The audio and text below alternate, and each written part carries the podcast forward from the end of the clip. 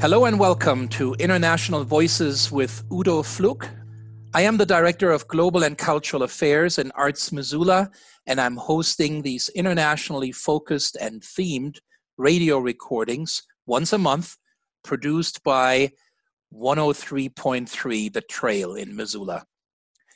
If you have not had a chance to listen to the February broadcast with my special guest, Tom Benson, Executive Director of Arts Missoula, or my March radio show with special guest Mayor John Engen, please visit the Arts Missoula website at www.artsmissoula.org. Those podcasts also have lots of background information on the Office of Global and Cultural Affairs, which I have the pleasure of overseeing, our mission, and the services the office provides, including sister city management, intercultural training, and outreach programs into K through 12 and community programming. My third broadcast should have focused on the international activities and programming that were originally scheduled for the end of March.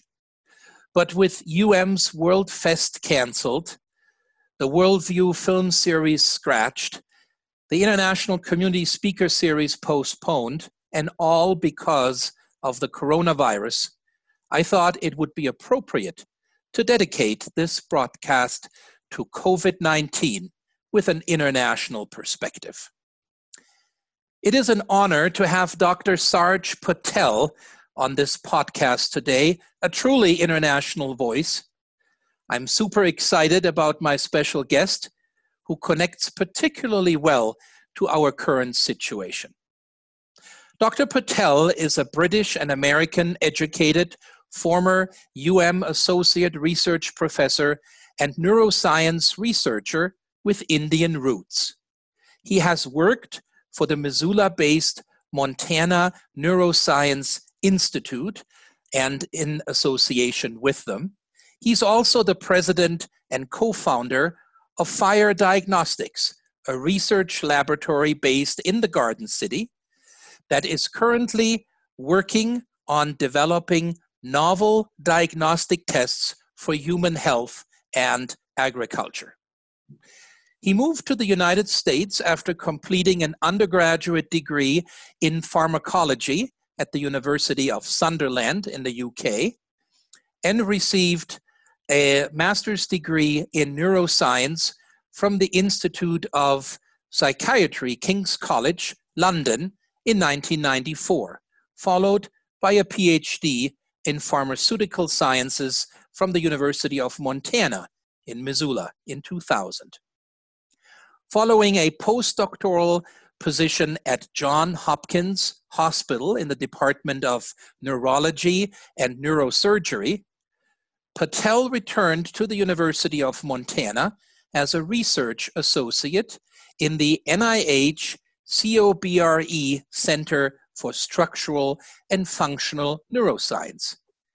He's the recipient of two GE NFL Head Health Challenge Awards and a Montana Research and Economic Development Initiative Award for his work on traumatic brain injury. He also has received funding from the NIH to develop biomarkers for post traumatic epilepsy. I want the listeners to know that Dr. Patel and I are practicing social distance at its best today. We are actually in two different locations me at home in the dining room, and Dr. Patel in his fire diagnostics research lab.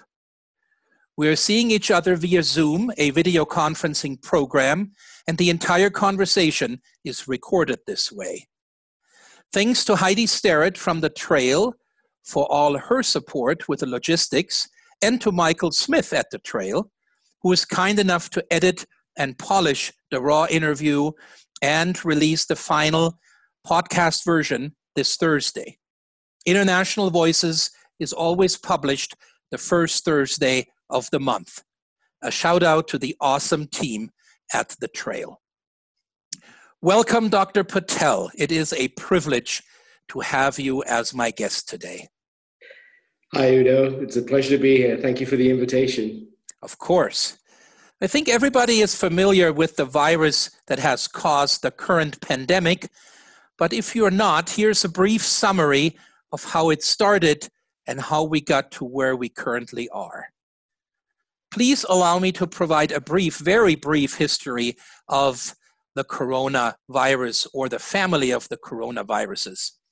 Historically, coronavirus is an organism that has been associated with a common cold, asthma, and bronchitis. Its name is derived from the characteristic petal shape that give the virus a crown or a corona appearance. Coronavirus disease was first described in 1931 with the first coronavirus isolated from humans in 1965. Not much happened for almost 40 years until the outbreak of the severe acute respiratory syndrome, also known as SARS, in late 2002. And a decade later, the Middle East respiratory syndrome, also known as MERS, which was first reported in Saudi Arabia in 2012. The current epidemic of COVID 19 began circulating in Wuhan, China in December of last year. COVID 19 is similar to coronaviruses in bats, and it is likely that this typically non human virus has jumped species into humans. Like the flu, person to person transmission occurs through micro droplets that are created when an infected person sneezes or coughs. The virus can also be transmitted by an infected person touching a surface or an object, and the virus is unknowingly picked up by a healthy person. One key aspect of slowing the spread of COVID 19 seems to be the ability to test people widely. What are the current bottlenecks in testing? What is the importance of testing a larger number of the population? Is my first question to Dr. Patel. Well, Udo, um, um, those are two very important questions. Um, if, if I answer the second one first, I think sure. the importance of testing a larger population uh, seems like common sense because uh, currently we're still trying to get a handle on exactly how far reaching uh, this pandemic is.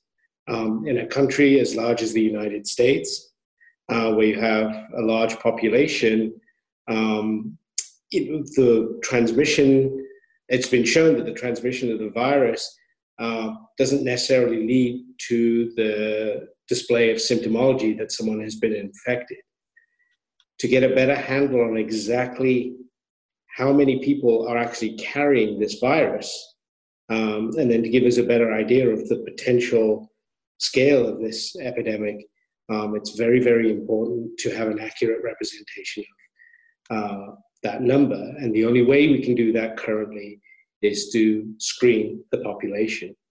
Um, currently, unfortunately, due to the logistical nature of being physically able to do that, uh, both in terms of having the resources, uh, in terms of the actual test kits, um, and then also being able to reach out to the population in a way that one doesn't allow the transmission of the disease to be further amplified um, in, in, in a way to be able to get testing completed that doesn't increase the risk to the folks being tested of catching the disease has been a, a logistical nightmare to say the least. And, um, you know, uh, uh, state officials and, and uh, federal officials have been trying their best to see how to um, uh, tackle this problem. Um, in terms of you know bottlenecks, um, again, it's uh, it's a supply and demand kind of situation, not only in terms of the testing, but in terms of having uh, the necessary equipment, personal protective equipment. That, you know we all hear of these shortages, and so these things are uh, uh, uh really highlighting just how dramatic of a pandemic this actually is. And you know, as you expand that beyond the borders of this particular country and look across the world, you can see that a very similar situation has arisen in just about every country where this virus has now uh, established a hold. And you know, uh, the the logistical issues for different countries varies by obviously um, uh, uh, where the populations are uh, and how frequent testing is happening, uh, whether they have the means to do that again, you know, very similar to here. Right. And so those things uh, are, while making it difficult to test, also highlight that testing as a primary uh, method of attack to understand how this disease is, is spreading is, is key. Right. I you provided a perfect perfect segue um, into my next question, and that is that our media has provided us with lots and lots of information on the spread and uh, current COVID 19 situation in the United States. We have some information on Asia and Europe, but some don't seem to have a lot of information about other regions and countries in the world. How important is it from your perspective when we talk about a global pandemic to be globally competent? Oh, that's that's another great question. Um, I think it at this time, it while it's easy to be insular and look at what's happening with our, within our own borders, and you know, obviously, our focus is going to be for anybody living within the United States, exactly what is happening here, even to a degree, of what is happening within our own state. You know, we know that different states are suffering to various degrees. Um, I think the same thing can be said globally on an international scale when you look at uh, regions of the world, and obviously the Far East, obviously where this originated, was believed to originate in China.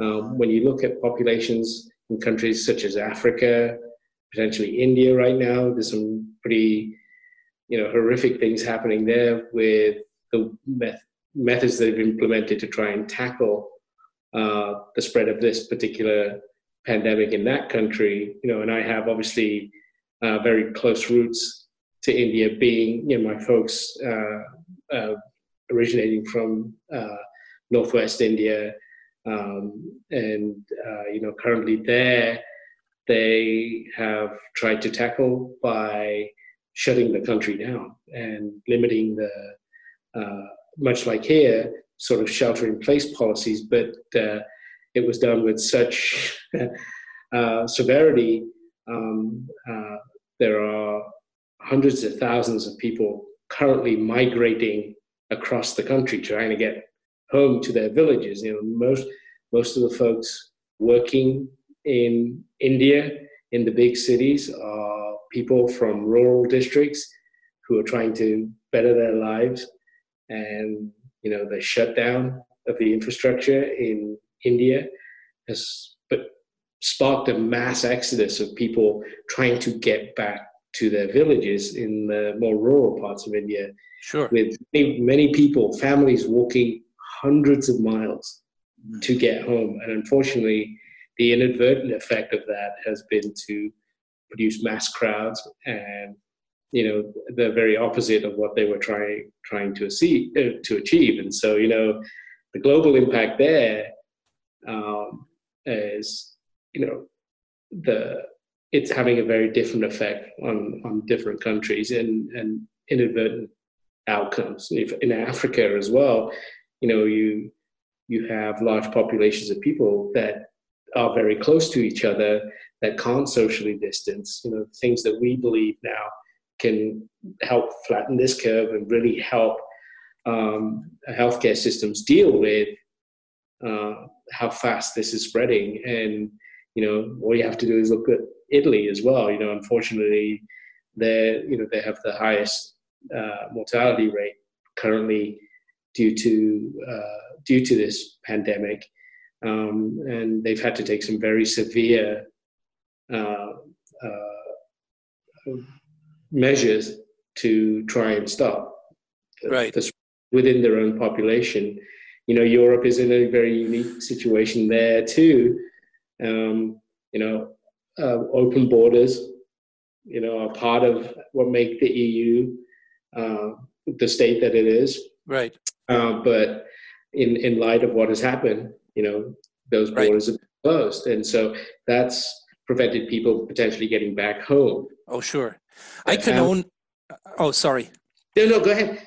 And so, I, you know, those are some of the other aspects of this that you know you don't really see uh, necessarily here so right, much, right? Uh, but it's having a big effect.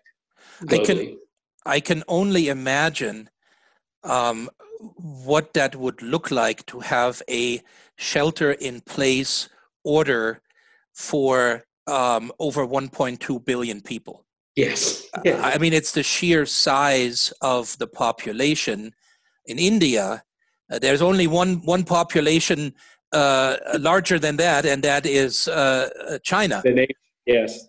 But, um, you know, a close second with over 1.2 billion people uh, in India, that must be, like you said, um, logistically for people to to get to where they would shelter in place uh, would also require them to uh, to travel uh, either by train or or by foot or uh, by car and, and and so just getting getting to places and at the same time avoiding uh, crowded locations uh, it seems to be just sort of a mind-boggling aspect to all of this. It's impossible. I mean, it you you there is no way to achieve that. I mean, the some of the I, the people are calling it an exodus. Some of the exodus out of the cities into uh, the more rural areas are very much akin to uh, when India gained independence and millions of people were moving east and west across the East Pakistani border. Um, and so, you know, looking back at that, um, you know, India has also been affected um, by plague epidemics and, and things like that. And even back then, I think this was in the late 1800s, uh, to deal with that, you know, that was at the time of the British Raj, you know, they basically asked, they basically moved the poor out of the city of Bombay, as it was known back then, um, and inadvertently, what they did was they pushed the plague into other regions of, of India. And so, you know, you know that right. those kind of things, unfortunately, are happening again. And it, it's that eye on history that we have to have, and that understanding that you know um, we have to be somewhat measured and understand the repercussions of some of these uh, things we're implementing. And that's right.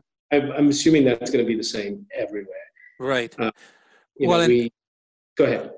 And as you said, um, there are many parts uh, of this world that are considered developing, uh, mm-hmm. that are considered developing regions or countries.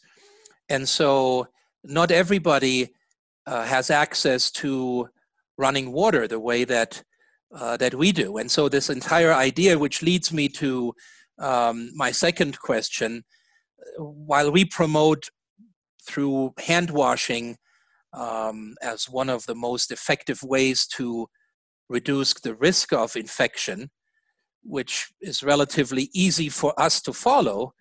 Um, on March 22nd, which was World Water Day, the United Nations International Children's Emergency Fund, uh, UNICEF, had released information that 3 billion people cannot wash their hands at home.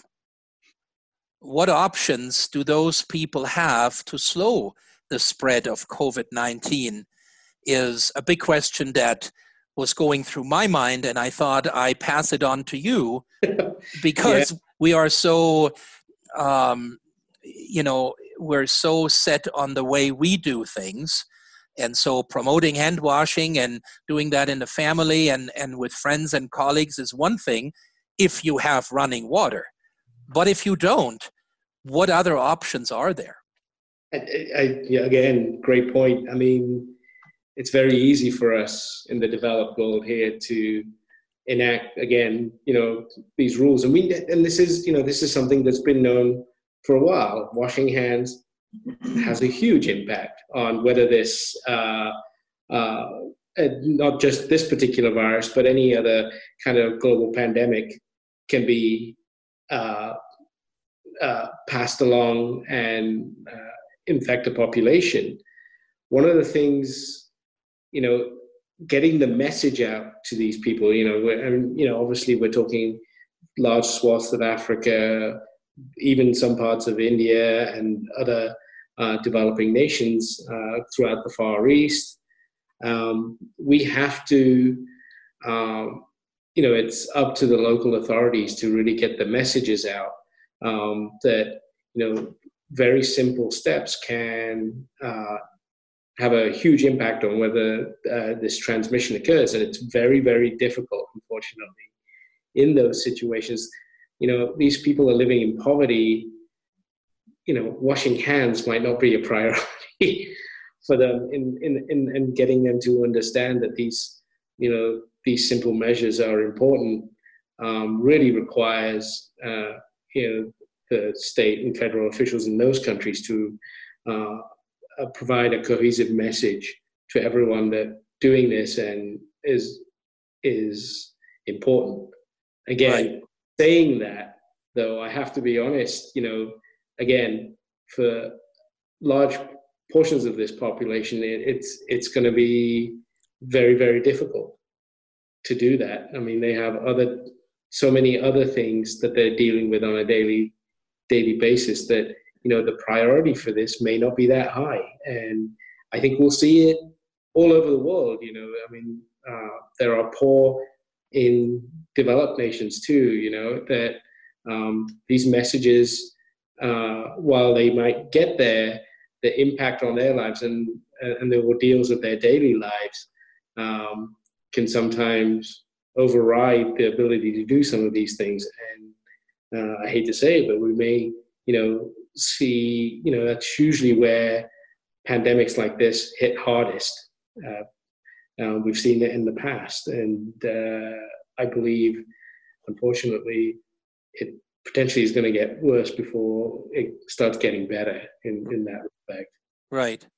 Now, you you talked a little bit about this um, in my first question um, as a scientist with a diverse ethnic and cultural background, how much do you rely on global data? How much do you actually look outside of your own laboratory in your own state within this country and you look at other places in the world and the data that they accumulated and I guess one question there that I would have as a non scientist is are they all measured the same way? I mean, is there an international sort of standard um, that applies so that a scientist in the United States could take the data and basically convert it one for one?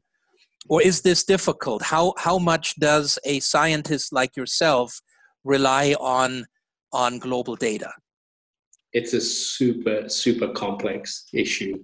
You know, the it we we do we do have to look at uh, what is happening, and especially in a pandemic like this, how knowing how transmission is occurring, knowing how quickly it is spreading through a population, knowing what they what measures they are taking and how they are potentially factoring in into that spread is a, a is I mean it's hugely complex.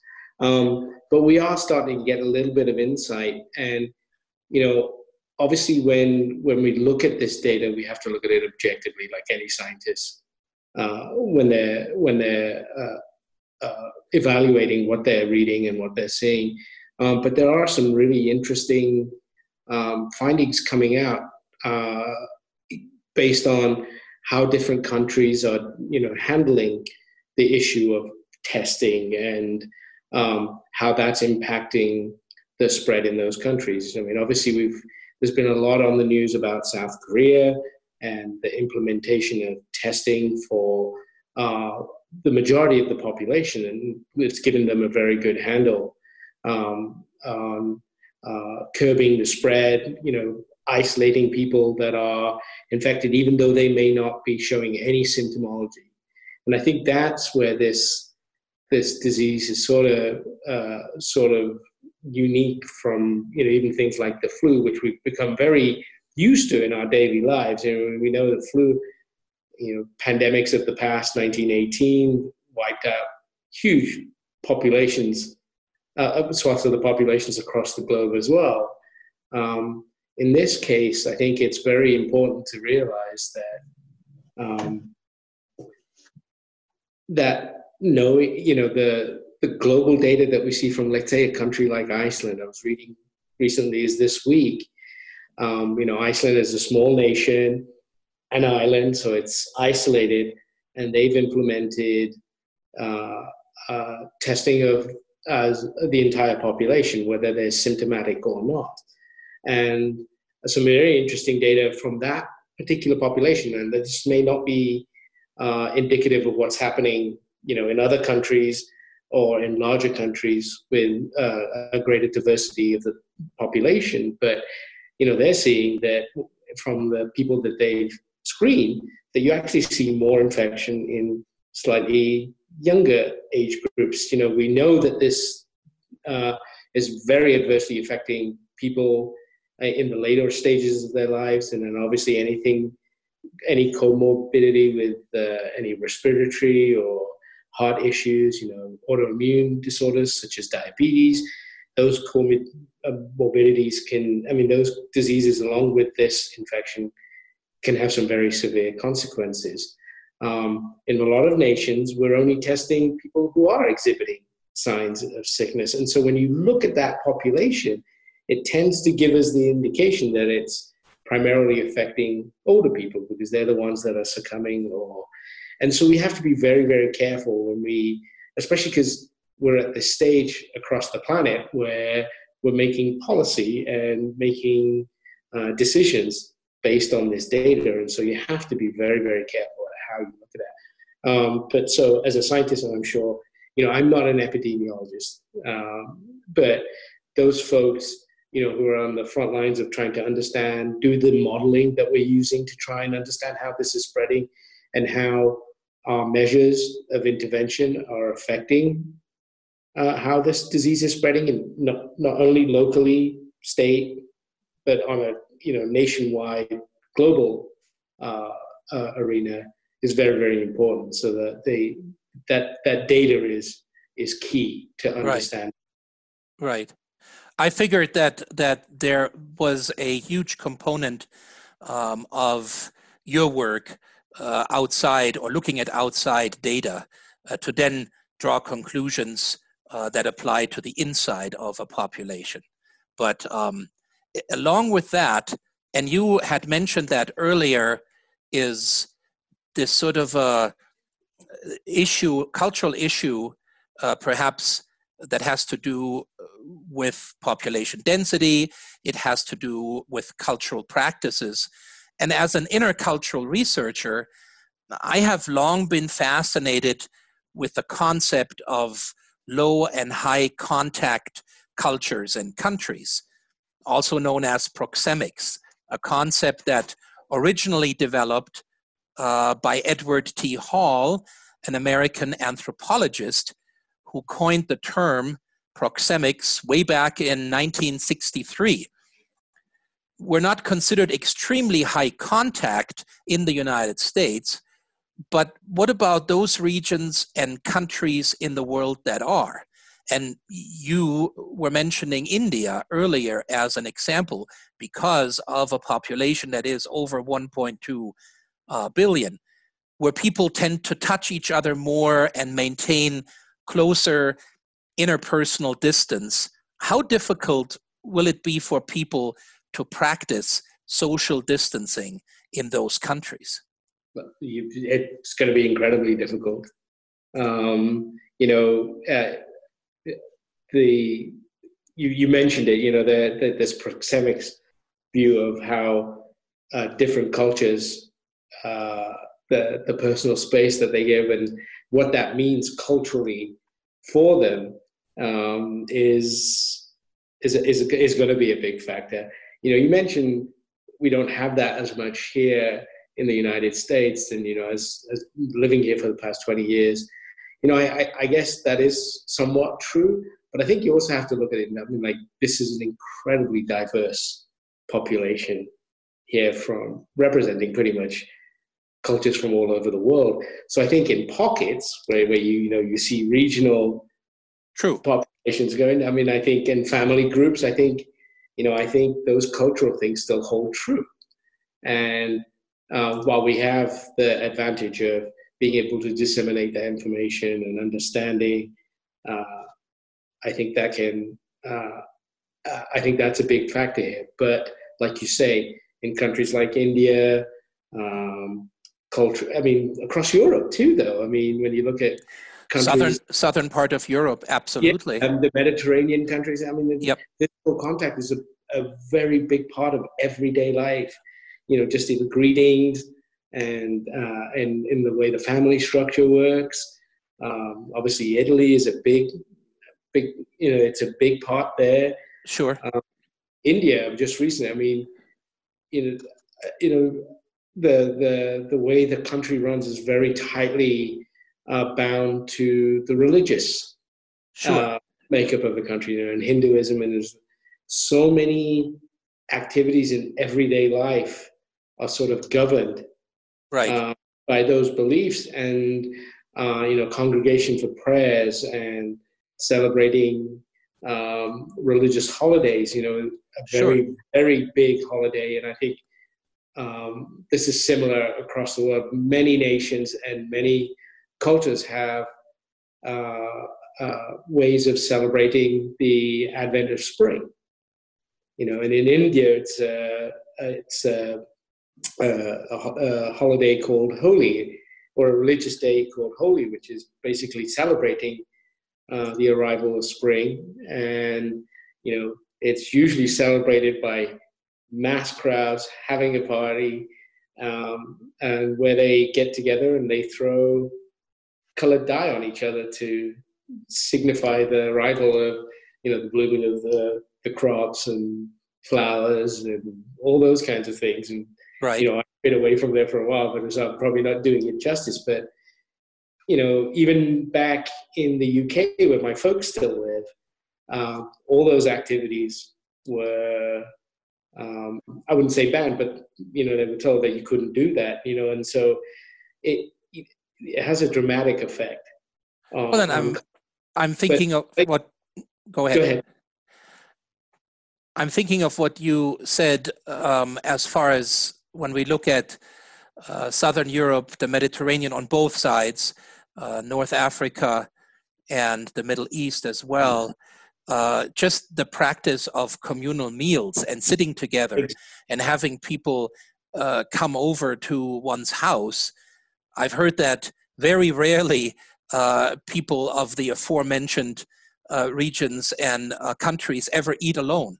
Yes. Because there's always somebody, either your immediate family or um, uh, you know a wider range of your clan or whatever that that um, will be with you and will share a meal with you and then the way it's done the idea of you know sitting together and having one large dish that everybody is is mm-hmm. scooping food out of i think those are all things that are very difficult to change and to tell people well you have to social uh, to practice social uh, distancing here yeah. um, i think is is much more difficult because you have this cultural practice there where in other societies it may be easier yeah and I, I, can speak to that a little bit you know growing up in the uk you know I'm first generation and you know one of the things our parents tried to do for all the kids my generation is even though we were growing up in a in a, a different culture obviously to understand our heritage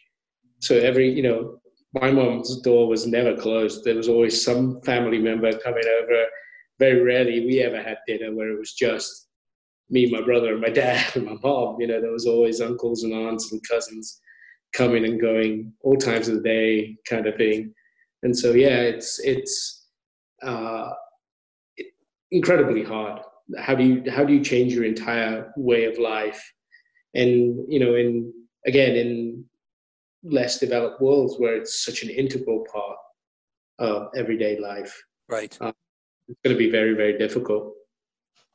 Now, going back to um, what we said earlier about the importance of having a global competence, the importance of looking at global data, the World Health Organization urges countries to unite to fight the pandemic together.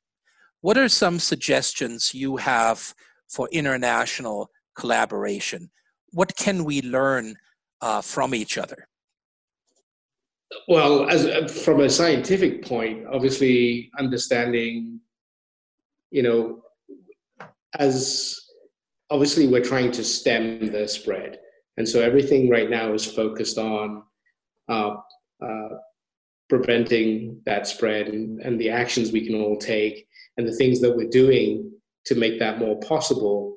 As time moves on, obviously there are people working uh, all over the world to develop vaccines, develop ways to te- test more efficiently, um, uh, more more people. I think I think it behooves all of us. Um, I mean, I think this is something that happens in the scientific community uh, anyway, where you know the dissemination of information um, uh, can be can be rapid, you know, and uh, done sometimes without borders. There are obviously uh, economic pressures on things like that too.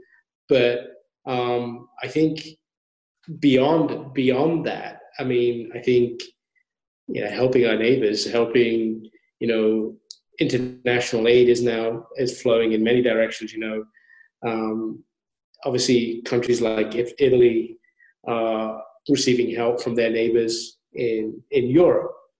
Um, I know while the border between the United States and Canada is currently uh, closed, you know these these two nations continue to to, to work closely together to try and and tackle uh, many of the issues that are arising from this. And I think as time goes on, the development of vaccines, the distribution of uh, protective equipment that can help um, you know the frontline individuals who are dealing with this, the, the clinicians and the, the nurses. Right. You know, the, you know those those kinds of things are going to be at this very early stage very very important.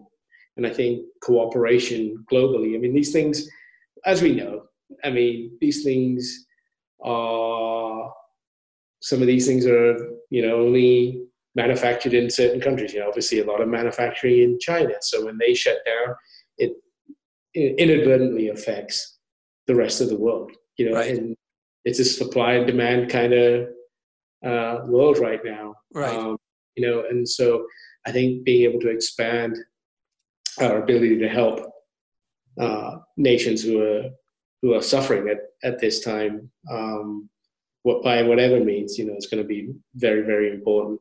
And uh, you know, I've heard, you know, the the folks uh, uh, in you know in charge of disseminating the information, and it, it's I, I you can't envy what these people are having to do uh, yes. to get the get this stuff out. You know, I mean, you look at a situation like New York, uh, which sort of is like a microcosm of like what you might see in somewhere like India or where you could, I mean, it's truly an international city. There are so many people moving in and out of New York every day, and they've been hit hardest, and it sort of makes sense. But then, how do we help? You know, how, how do we help that? Those, right.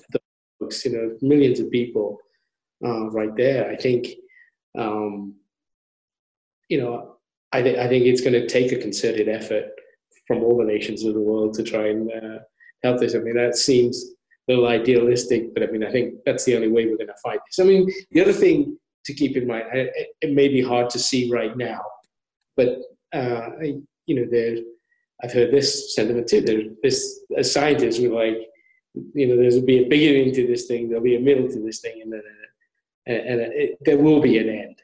And while it's hard to see that right now, you know, I think as we work together, um, we can make that come around a lot, a lot sooner. Right. Now, you said there will be an end to COVID 19, and, and, and the sooner the better, of course.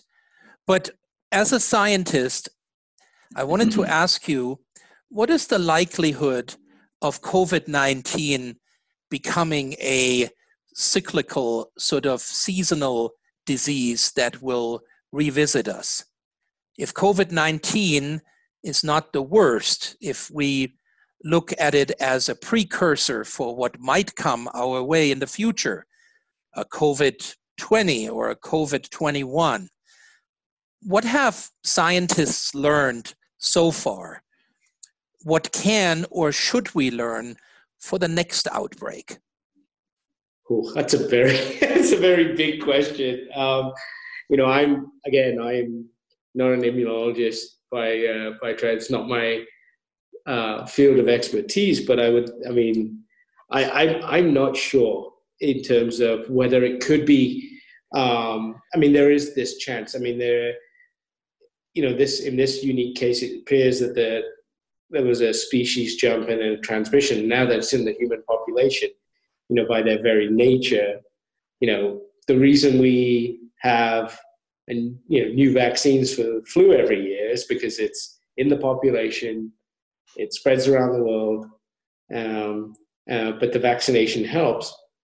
Um, I don't know if COVID is going to behave in a similar manner now that it's already out. We already know um, scientifically that it's changing and mutating. There are, you know, as we, you know, scientists around the world who are trying to work on on this pandemic, uh, uh, you know, as geneticists look at its, you know, the the genome of this uh, thing. You know, is something we do with the human population now. You know, in health and medicine, um, trying scientists try and get a better handle on how this virus is mutating, what kind of rate of mutation. Are we, you know, as they're trying to develop vaccines currently, how often, you know, even in this particular case, not even looking to the future, you know, will a vaccine that they develop uh, provide immunity, you know, uh, consistently? Is the virus going to change rapidly? The other thing, you know, host immunity, uh, people who've already been infected. Um, do they now have a resistance to, I don't, you know, to the, to getting reinfected? Will right. That, other versions of the, we just don't know. I mean, there just hasn't, I don't think there's been enough time to get a handle on those kinds of questions currently. And people may be working on that. I'm not uh, aware at this time. But I mean, these that, that question, you know, is is something I think everybody sort of needs to be thinking about it, especially people in charge of tackling pandemics like this. You know, the the healthcare field and um, and just and I mean, economically, can we take another hit like this? You know, so soon after what's happening right now. You know, just projecting into the future if it was to become you know, inevitably, I would hope that we would be better prepared for any future pandemics. You know, you got, like I said, you got to learn from uh, what has happened, and you know, I think one of the things is we're very, very resilient in that in that regard.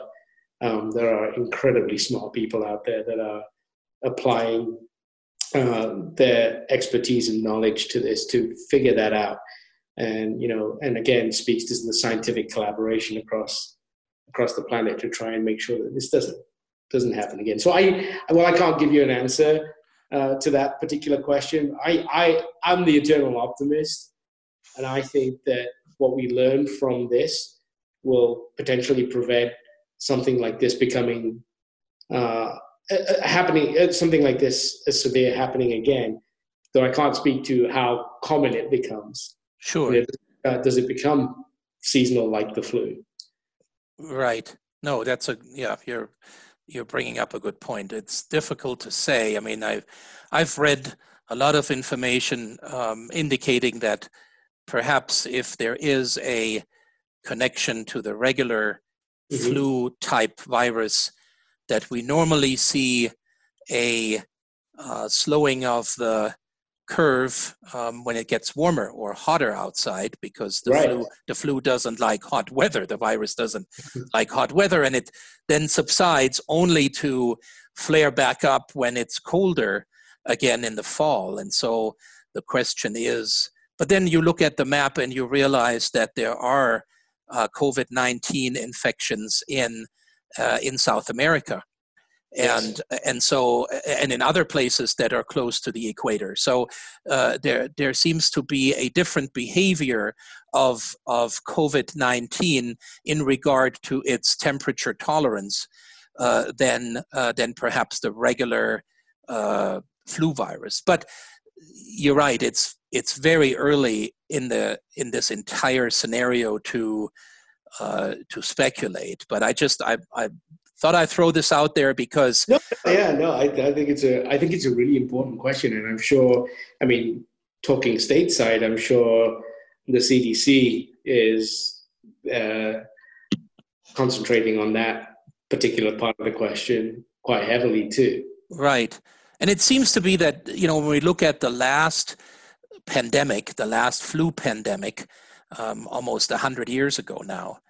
Uh, that there there is I mean, there, there has been a long period of time where nothing serious as far as a true pandemic has happened. We talked earlier, um, or I mentioned a little bit in my summary, um, the, the time of uh, SARS and uh, MERS, and, but those were not true pandemics. They were contained, um, and, and, and luckily, they never really spread around the world the way we now see with uh, with COVID nineteen.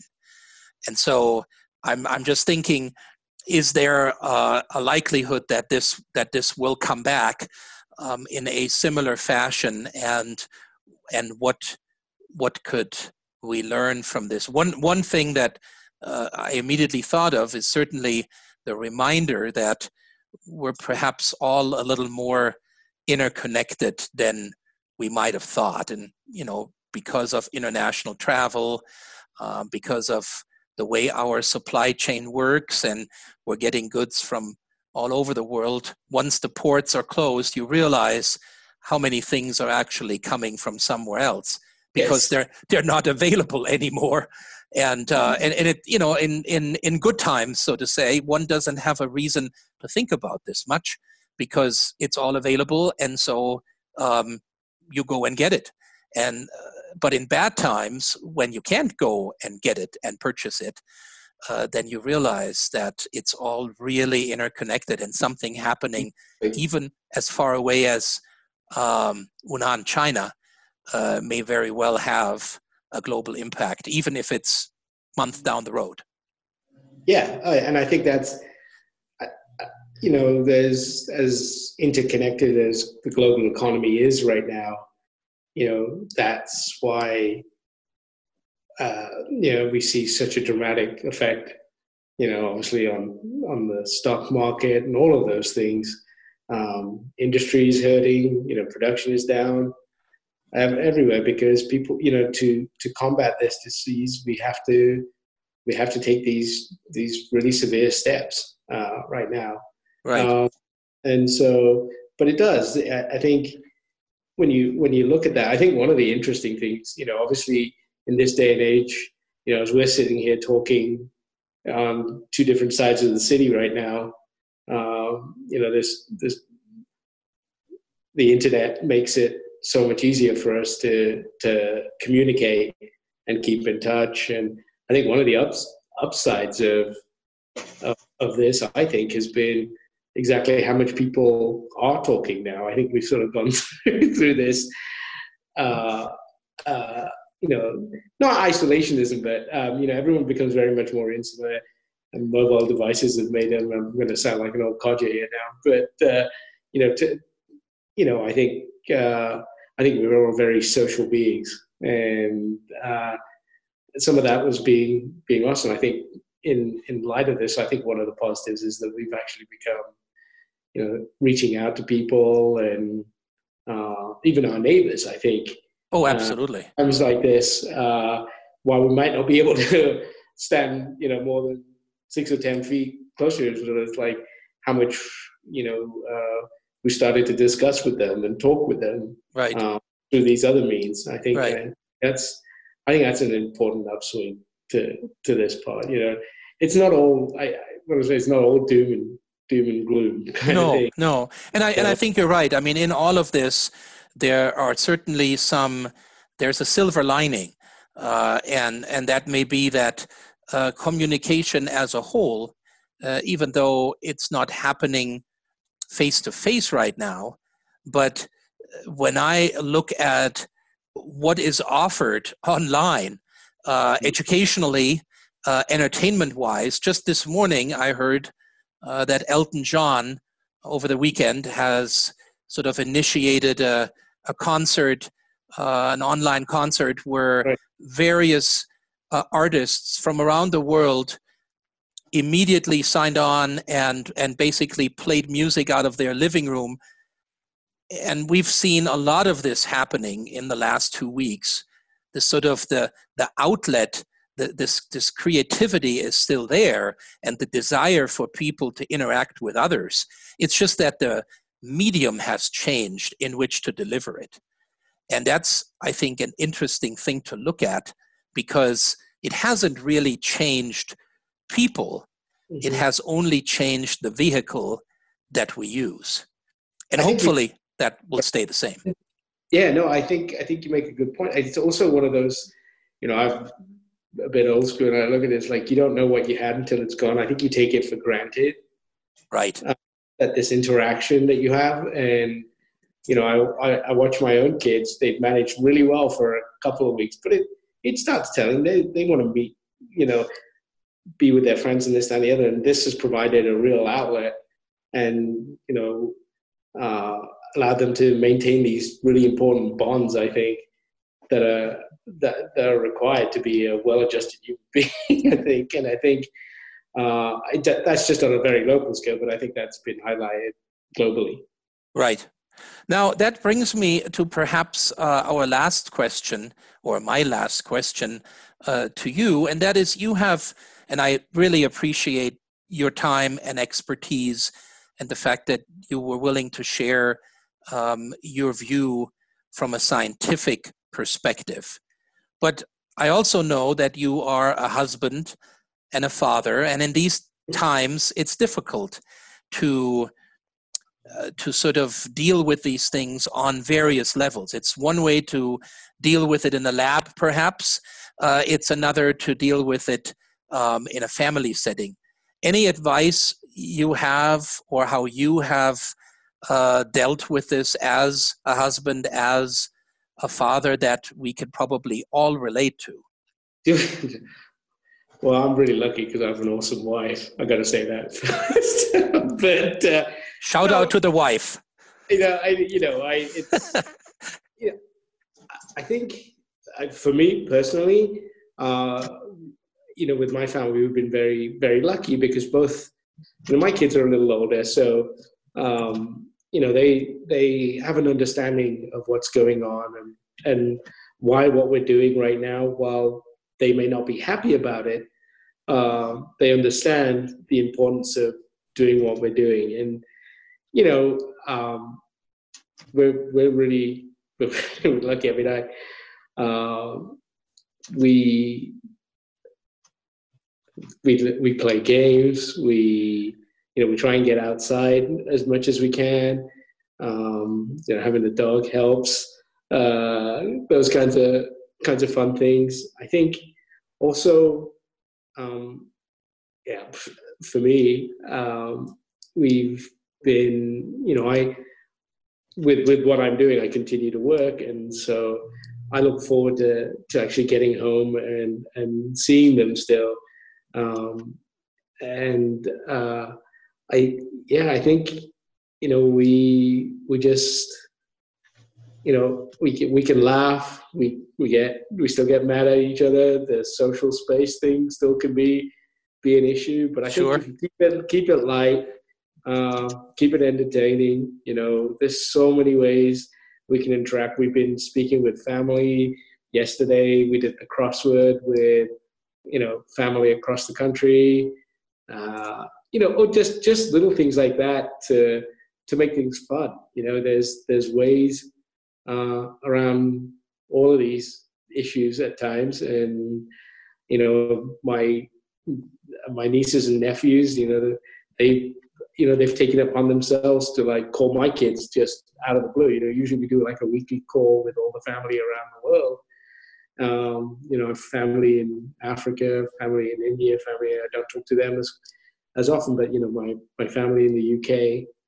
Um, these these devices make that kind of thing so much easier. I think I think you, you you have to keep your spirits high. It'd be very easy to to get low with that isolation, and I think you just have to be thankful for. I mean, the fact that you know I'm very lucky that I have this incredible family uh, to to keep my spirits up. And I think uh, I think you just you you you you fall on your loved ones at that time. Right, uh, right. I think that's important.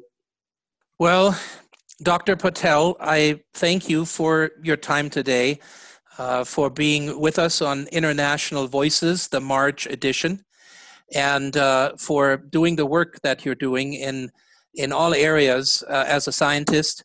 It's much appreciated, and I certainly uh, enjoyed my time talking with you. I can't believe how quickly the time went by. And and when you're sitting there you always sort of think oh you know a half an hour podcast uh, what if we run out of uh, material? And then um, it has never happened when i think back that because there's always uh, enough to to talk about. And as in this case what i appreciated was um, you really digging in and and giving us an insight into uh, these questions that I had the, uh, with your answers, and, and that's very much appreciated from my end. Well, thank you, Udo, and thank you for the invite to, to come and chat with you. This was a lot of fun. Of course. All the best to you. You too. Take care. Take Bye. care. Bye bye.